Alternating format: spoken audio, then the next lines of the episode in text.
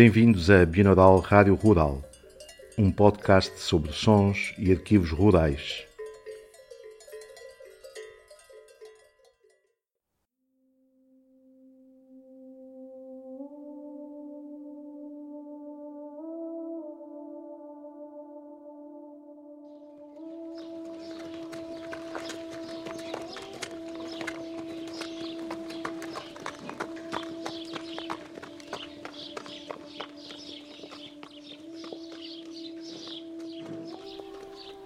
Temos o prazer de apresentar uma nova série de três episódios. Rádio Balho, uma rádio a cavalo.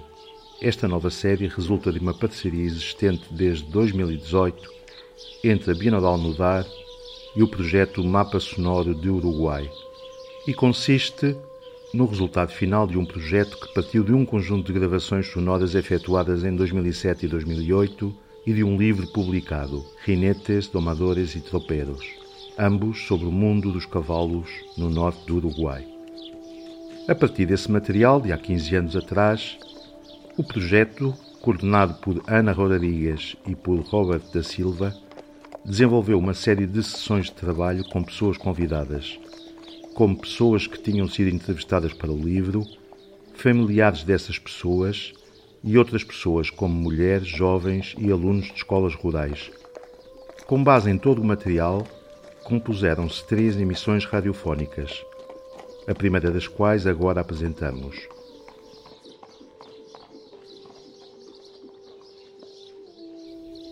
Capítulo número 14 Sinfonia de Cortina Neste capítulo ouviremos um desfile de cavalaria com mais de 3 mil cavalos que se realiza na cidade uruguaia de Tacuarembó, no marco da Festa da Pátria Gaúcha. Ouviremos também a voz de duas pessoas que habitam na cidade de Cortina e que têm um número considerável de anos de diferença. Tainara Pérez e Juan Julio Rosa. Falam do vínculo com os cavalos desde sua tenra idade, dos cavalos e das éguas de desporto, do comportamento dos cavalos em diferentes ambientes, paisagens e solos, e de como estes aspectos influenciaram a própria história das lutas pela independência do Uruguai. Ouviremos ainda paisagens rurais de Cortina. Um dia ferrando cavalos com uma família em Sauce de Batoí e uma peça sonora composta por Luís Costa, com base em explorações sonoras efetuadas com donas e cuidadoras de três cavalos e éguas, Santa Bárbara, Pinóquio e Índia.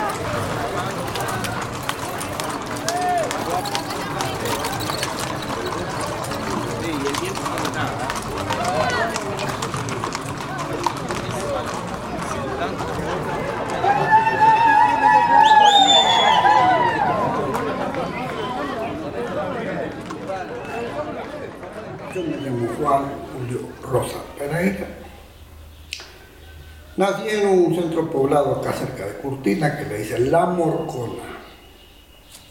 Está sobre la costa del Arroyo Malo en una antigua sucesión de Martín Anacleto Colmán, descendiente directo de Carmelo Colmán, uno de los orientales de la Cruzada Libertadora.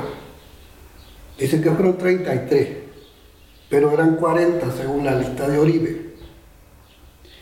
Entonces, don, inclusive más, esta cortina aquí, esta parte donde estamos es un enclave que se le compró a la viuda, doña Juana García de Colmán, por el superior gobierno, con 85, 86 libras este pedazo donde está el enclave del pueblo de Curtina, para crear precisamente este pueblo que se iba a llamar Máximo Taje, en honor a un general muy, muy adicto al gobierno, muy servicial al gobierno.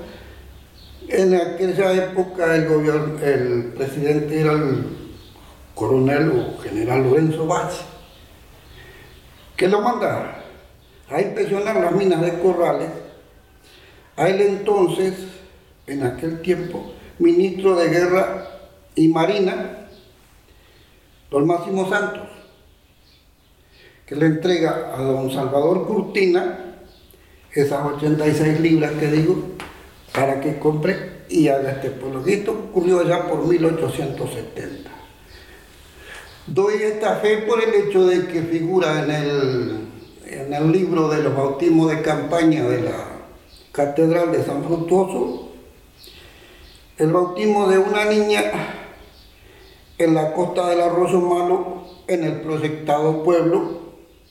Esa niña se llamaba Gregoria López, que es mi abuela, nacida en 1872 y bautizada en 1873.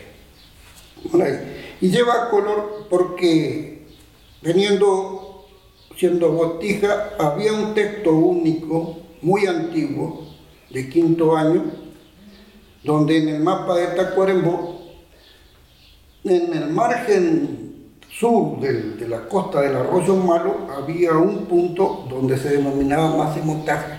No figuraba el pueblo este que después se llamó San Máximo y luego se llamó Cortina.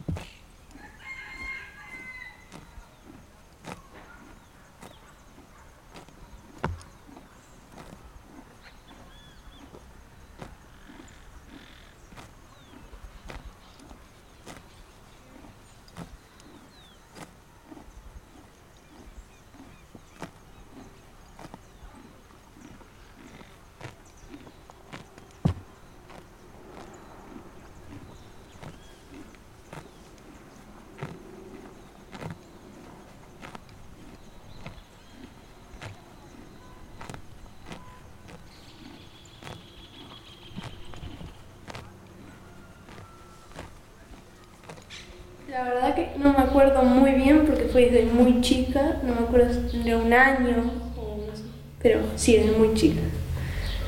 Siempre me gustaron y hubo un tiempo que ahí que medio dejé, pero ahora volví. Me encanta. Fue una petiza, creo que sí, una petiza. Mi padre me la agarraba y me subió y yo andaba. Y, y al pasar del tiempo fui cambiando de caballo, tamaño, y ahora eh, estoy variando caballos de carrera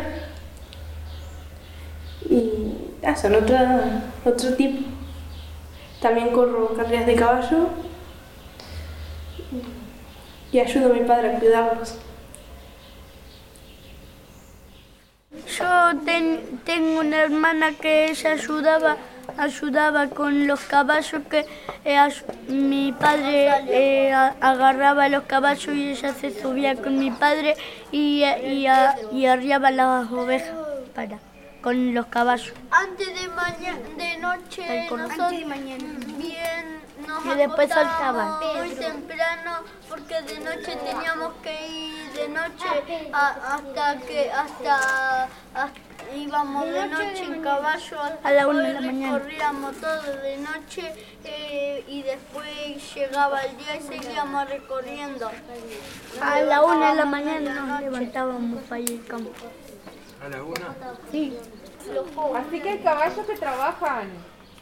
¿Qué tipo de trabajo? Es loquita. Pero para andar pongo nada porque... Está el ganado. Ahora tengo, mirá, me creció la barba. Que junté todas las vacas para, para que las bu- mangas. ir a buscar las vacas por por donde estén y lleva y llevarlas de los dos lados y por atrás para para para arriar las vacas para el corral. Para... Para ver si están Eso sí, le voy a poner enfermas, colorado. o tienen garrapatas. Para vacunarla. Para darle vacuna.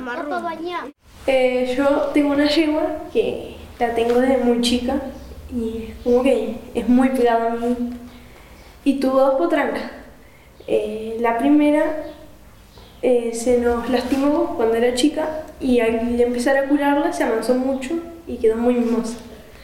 Y ahora tenemos otra que tiene un año y pico y que la tenemos suelta en un campo porque la destetamos de la madre para la madre para correr carreras y cuando yo voy con algo de comida yo le pego un grito por el nombre y le chiflo y ella viene directo a mí. Ahí se pone a comer y eso. Y como que nunca le pegué ni nada o sea, siempre hablándole y quedó muy mimosa y después en la patria gaucha a mí me invitaron para desfilar y la trajimos a la yegua del campo y, y la movía para que bajara un poco de peso para que es linda menos. y era muy tranquila. Y ahora que la yegua la estamos variando para carrera que es otra cosa que ya es más exigencia está muy cambiada. Ya no cambia de así tipo lo mimosa pero sí no cambia la forma de andar y eso. Es como más nerviosa como que quiere otra cosa más como disparar y eso. Y no sé, yo siento que hay que tenerles mucha paciencia para que ellos, nosotros comprenderlo a ellos y ella a nosotros. ¿Y vos la dominás de la misma manera antes que ahora o te cuesta ahora? En la forma de andar, no es que cueste, pero cuesta un poquito más. Y en la forma así de abajo, de, de- no, es la misma. Esa llevo por lo menos, ahora que la estamos variando, es, vos la llevas con una piola y ella va tranquila, o sea, no intenta disparar nada. Tenemos otros caballos que vos los llevas por lo menos con una piola y ellos empiezan a retosar, se paran de mano y todas esas cosas, que es otro cambio. ¿Y la carrera que hiciste, en qué caballo fue? ¿O yegua? Eh, yo corrí por alguna una carrera sola, que es esa yegua que yo desvelé en la patria gaucha. Esa que desfilaste que ahora cambió, que decís vos. Sí, Ah. ¿Y cómo anduviste en la carrera? eh, perdí. Sí, está bien, pero digo, ¿cómo, cómo te sentiste? ¿Cómo... Y fue una experiencia muy bonita. Porque ta, a mí me gustaba y yo siempre quise correr. Y ta, y se dio esa oportunidad. Y a mí me gustó mucho. Y lo voy a repetir porque ¿Y cuántos eran? eran tres caballos. Sí. Era una carrera de agarre, que, es un- que te dan una semana para agarrar la yegua, que no puede estar conectado ni nada de eso. Y después llevarlo y correr. ¿Y eran todas mujeres? No. ¿Que corrieron? Yo era la única mujer, los otros eran unos hombres más grandes ya. Jockey viejo. Jockey, no. ya. eh, Claro, experimentado. Ah, bueno. Más, eh, por ejemplo, yo no tengo mucha experiencia en carrera y para que otras personas que escuchen que se imaginen cómo es el ambiente, cómo es el lugar, la gente. Eh, vos tenés que estar concentrado en lo que es tu caballo.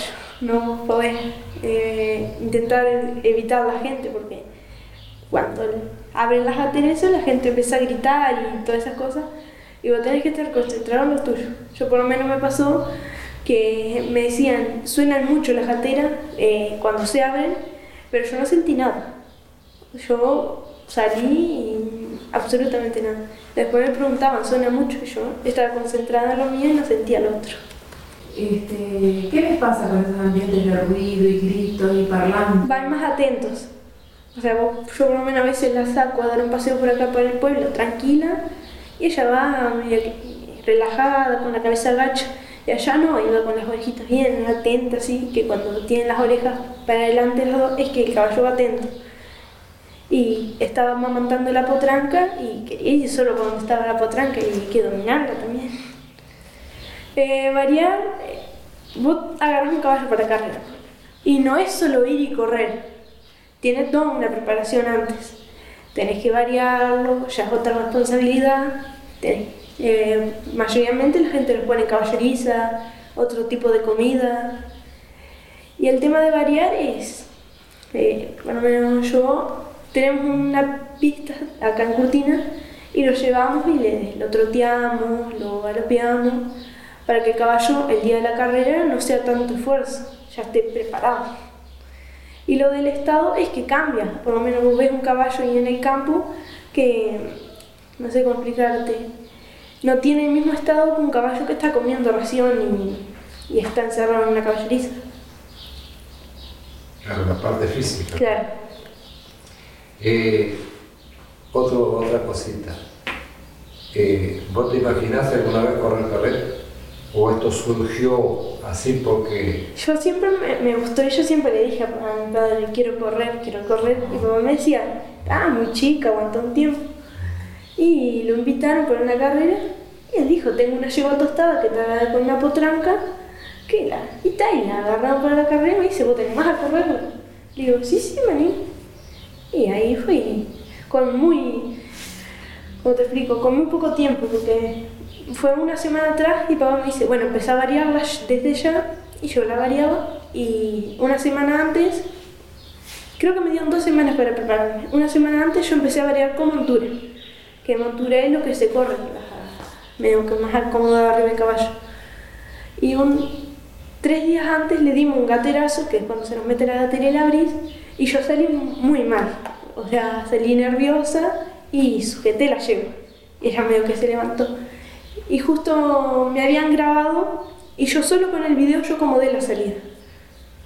El día de la carrera fui y salí espectacular la yegua. Con yo solo fijarme en el video yo acomodé todo lo que- el error. Y en el hecho de, de los, de los caballos, como te dice, eh, la, prácticamente nuestra economía se basó en, en los nobles brutos, porque mi padre, aparte de ser tropero, era chacrero y ahora vamos con caballos. Y yo siendo gurí, cuando antes de venir a la escuela, o sea, que antes de, entrar a clase yo tenía que ayudarlo tempranito a arar la tierra me daba una ducha y después me venía de a pie dos kilómetros y medio a la escuela de Curtinta. Y el caballo se utilizó para, tanto para las tropeadas como para arar la tierra. Yo recuerdo que con 11 años mi padre hizo un recadito y ensilló una, una yegua tordilla y me llevó, esto ocurrió un, un 11 de abril del año 1959, que fuimos a, quedarnos en la estancia La Tuna. Al otro día se inauguraba el local Don Gavino, el local de ferias, de Don Tito Valdés. Allí estaba el papá de, Robert Silva, de, Robert da Silva, que era casero.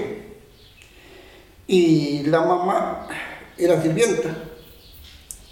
Eran unos muchachos bien jóvenes ustedes. Y yo recuerdo que al otro día, después de la feria, salimos tropeando con mi padre. Y en aquella yegua tordilla fue la primera tropeada que gané dinero, porque vinimos tropeando unos campones para la estancia del ancla de Perucho Esteban. Y ahí seguí, campereando, diría yo, no domé nunca, porque inclusive mi madre no quería que yo domara.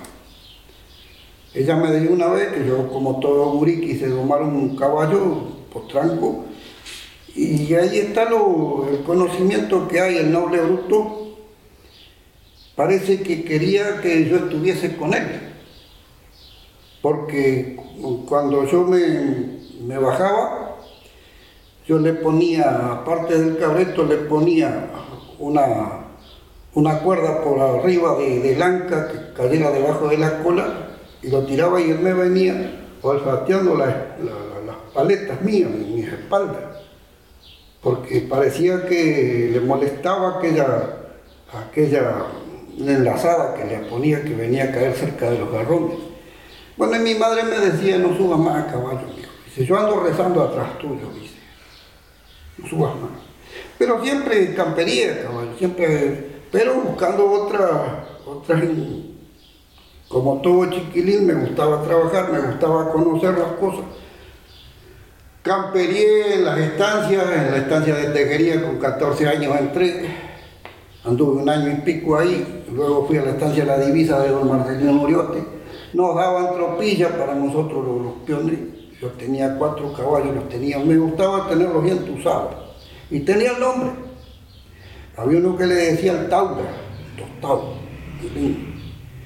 No recuerdo, de otro, don Marcelino Uriote, la, era de las riquezas más grandes que tenía el país, pero tenía una, una particularidad. Esa familia Urioste, de don Marcelino, siempre tenía un solo hijo.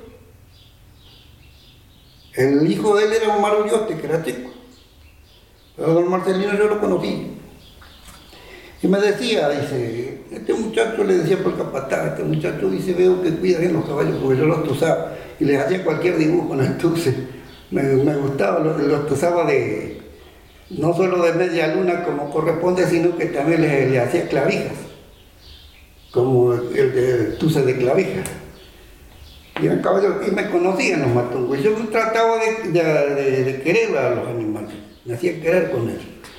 Inclusive más después de, de, ahí, cuando tuve 18 años, entré a la carretera, me gustó trabajar en la ruta. Trabajé dos años con Guarino acá en la ruta 5. Me echaron y me fui tres años rumbo a la, a la 26. Y puedo decir que hice patria. Puedo decir que hice patria porque esos desmontes que hay yo manejé explosivos de voladura. Y desde ahí del empalme de la 5 hasta el empalme de la 3 todos los, cerros que hay pasando el, el Queguay grande y el Queguay chico y el desmonte del arroyo Araujo antes de llegar a, a, la ruta 3, todo aquello lo hice yo. Y yo era oficial, finalista, fue el dinero mejor ganado que tuve en mis años de trabajo, fue cuando anduve más pobre, porque tiraba todo gracias a Dios. Y yo estoy contento de haber vivido eso. Y, luego vuelvo a los caballos, después que, que hice la, esos trabajos que transitoriamente estuve en la ruta, volví a los caballos.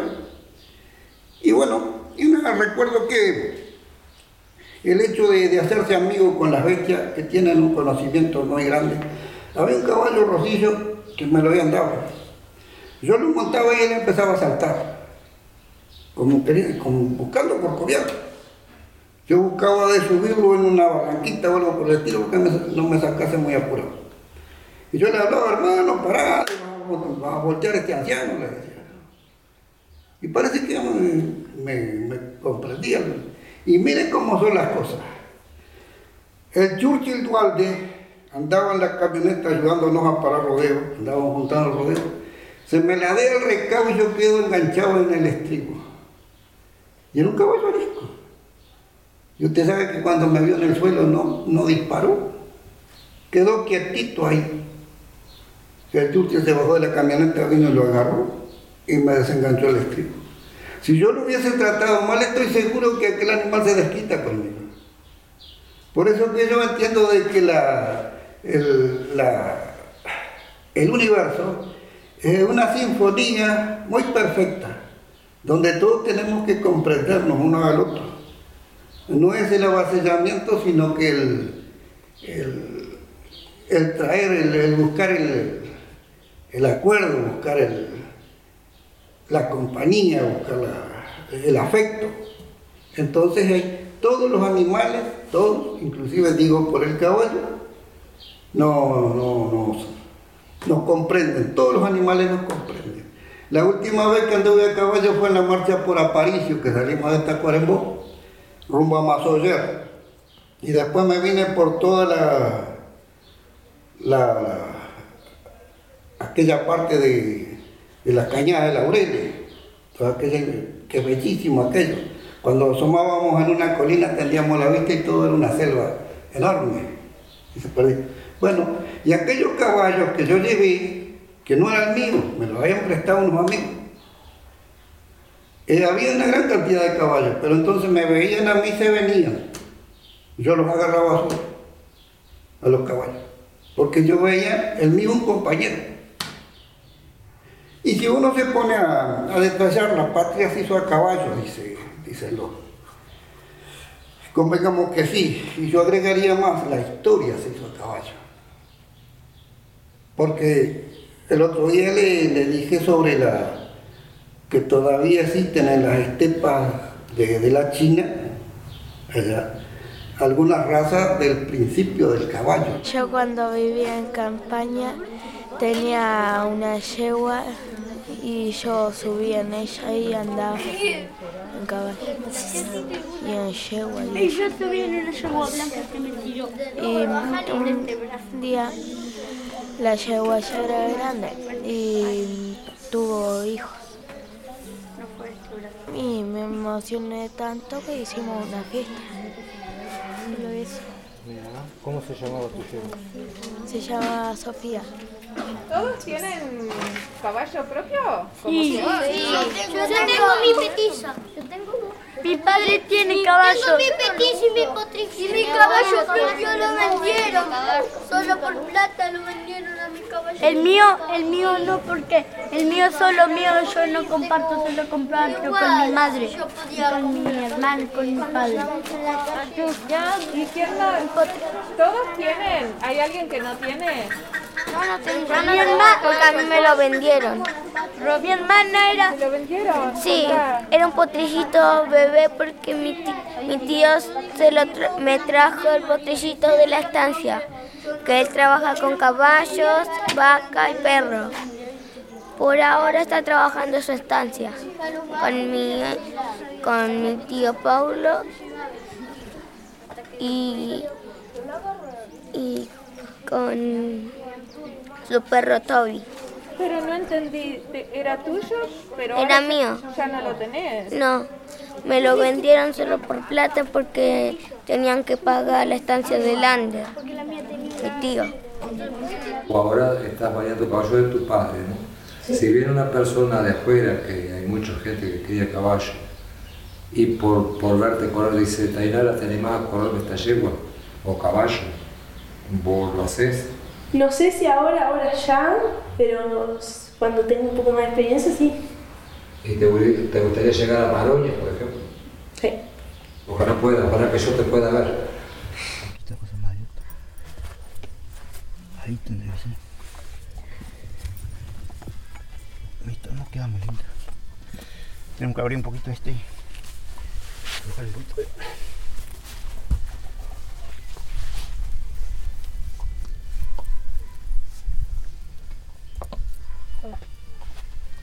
kadar.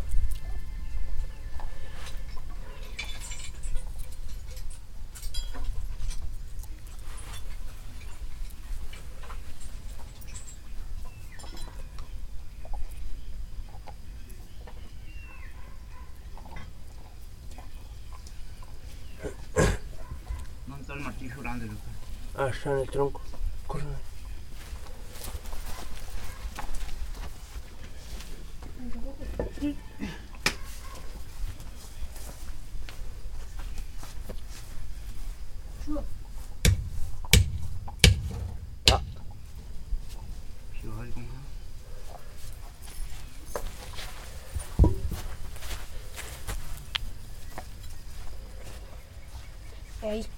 Ahora. Ahí mejoró la cosa.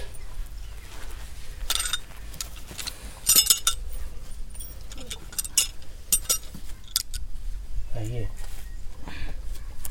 No sé la otra. Ahí. No sé nada, pero no sé por qué, ¿no? Chico, que chico. Así, mira.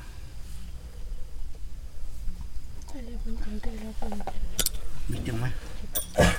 No. No, que se te. ¿Era yo? Sí. Sí, ahí.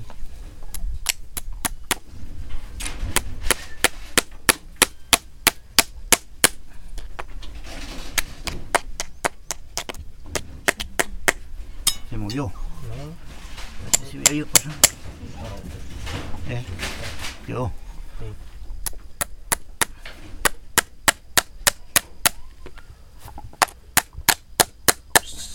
Levante, levante. Esperamos que se doblar este. Sí, viene para acá. Queda un golpecito y se va para allá. Ahí, Ahora sí.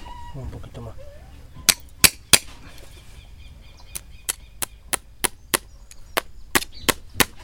Sí, sí, sí.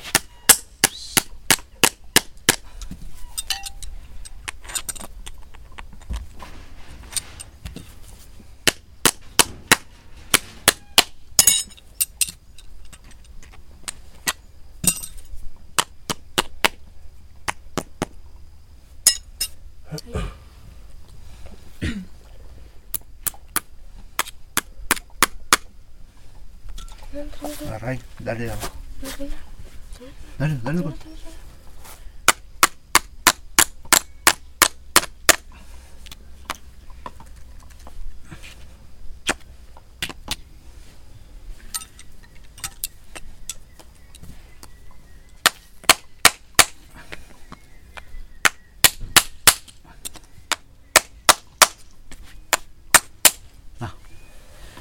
Bájale, córtale doblando.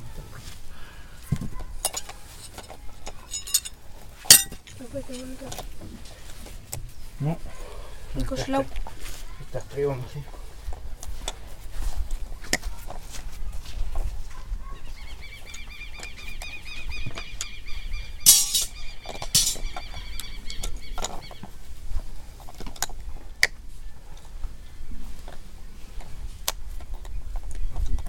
Del casco. ¿Qué lleva abajo? ¿Qué se le pone? No, en la mano y las patas de los caballos. ¿Qué llevan abajo? Vaso. Sí, abajo el vaso. ¿Qué se le pone? Herradura. Herradura. Herradura. O se puede, se puede sacar la herradura que él tiene, se le hace, se le saca la herradura mal y se le puede poner una de hierro.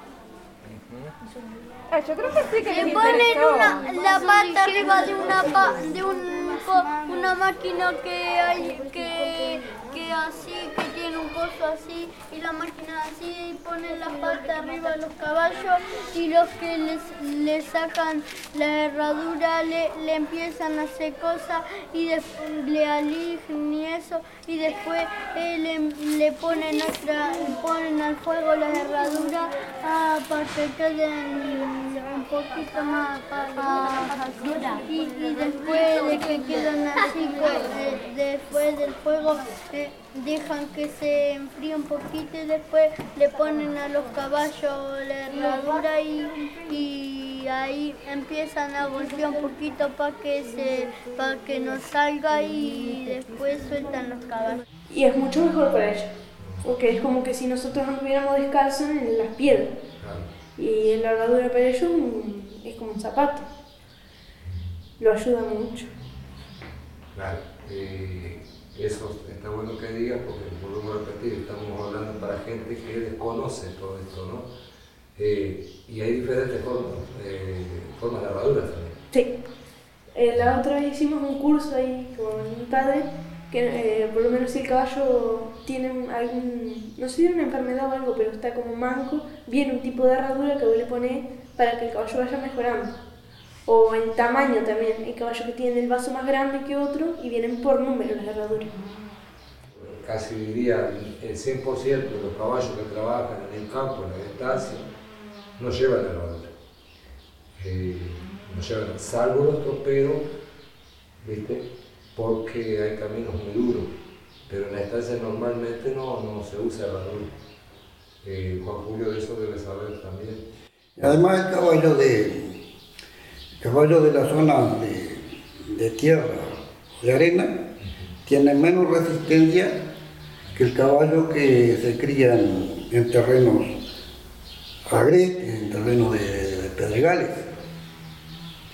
Los caballos que tienen, que se crían en terreno de, de- sierra, tienen el vaso mucho más duro que los caballos estos otros caballos sienten el, en el trajín del, trabajo, si entran en un lugar de, de pedregal, sienten el, problema ese y se sienten doloridos. En cambio, el caballo que se crió en terreno así de pedregales, capaz de galopear.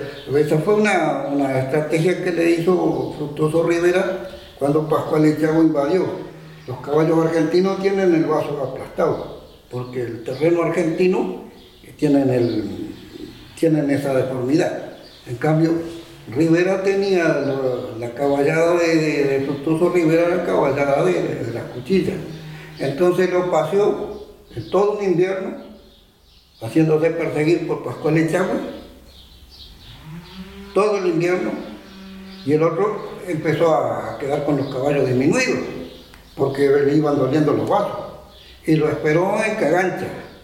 En la- en ese lugar de Cagancha hubieron dos batallas, Una la dio Rivera contra Pascual Echagüe y la otra la dio Anacleto Medina contra este, ¿cómo era? César Díaz, cuando invadió César Díaz, que vino a aniquilarse en Quintero. Bueno, y ahí aprovechó, según los historiadores, la caballada de Rivera estaba mucho más, mejor preparada que la caballada argentina. Ahí, por el hecho de que estaban mejor montados, fue que tuvieron superioridad sobre el enemigo. ¿Vio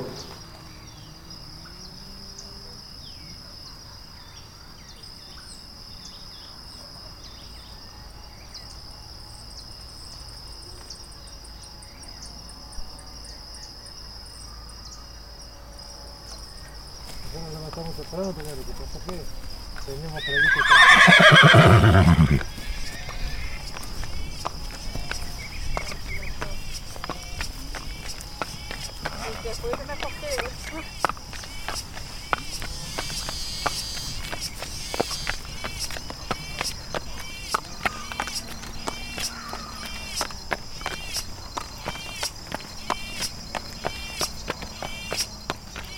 ¿Qué más?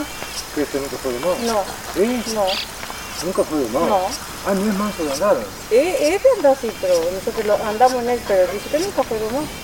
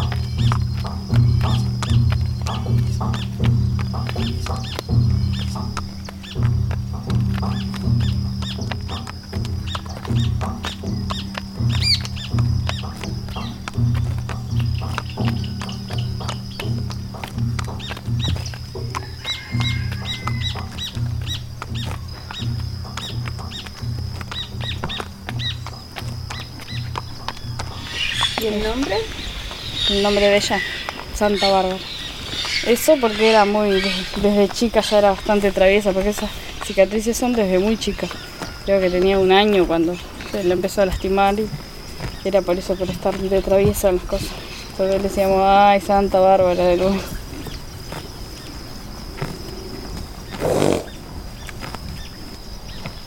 Nunca pensamos que iba a ser tan mansa porque inclusive antes de domarla, de poder montarla y todo, ella ya era.